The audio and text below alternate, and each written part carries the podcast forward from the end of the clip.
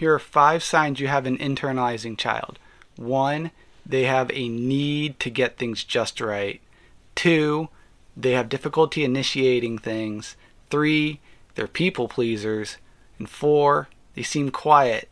And then five, they blow up at the most random times for seemingly minor stressors. So, why do they do this?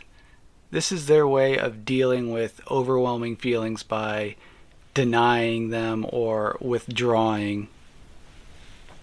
This is often a sign of an avoidant attachment style, and they often fear emotional rejection and being. And so, a few things you can do with this is help them build a better awareness and a better language for their internal experiences. And the best way to start that is through what's called displacement. So, not talking about their feelings, but identifying feelings with like a movie character or book character or some other people, something that is external.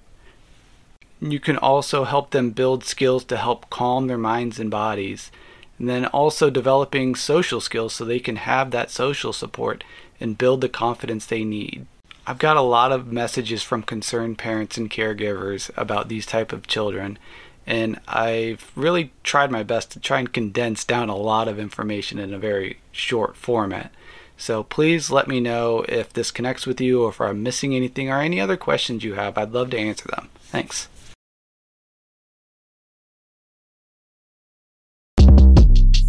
Short Cast Club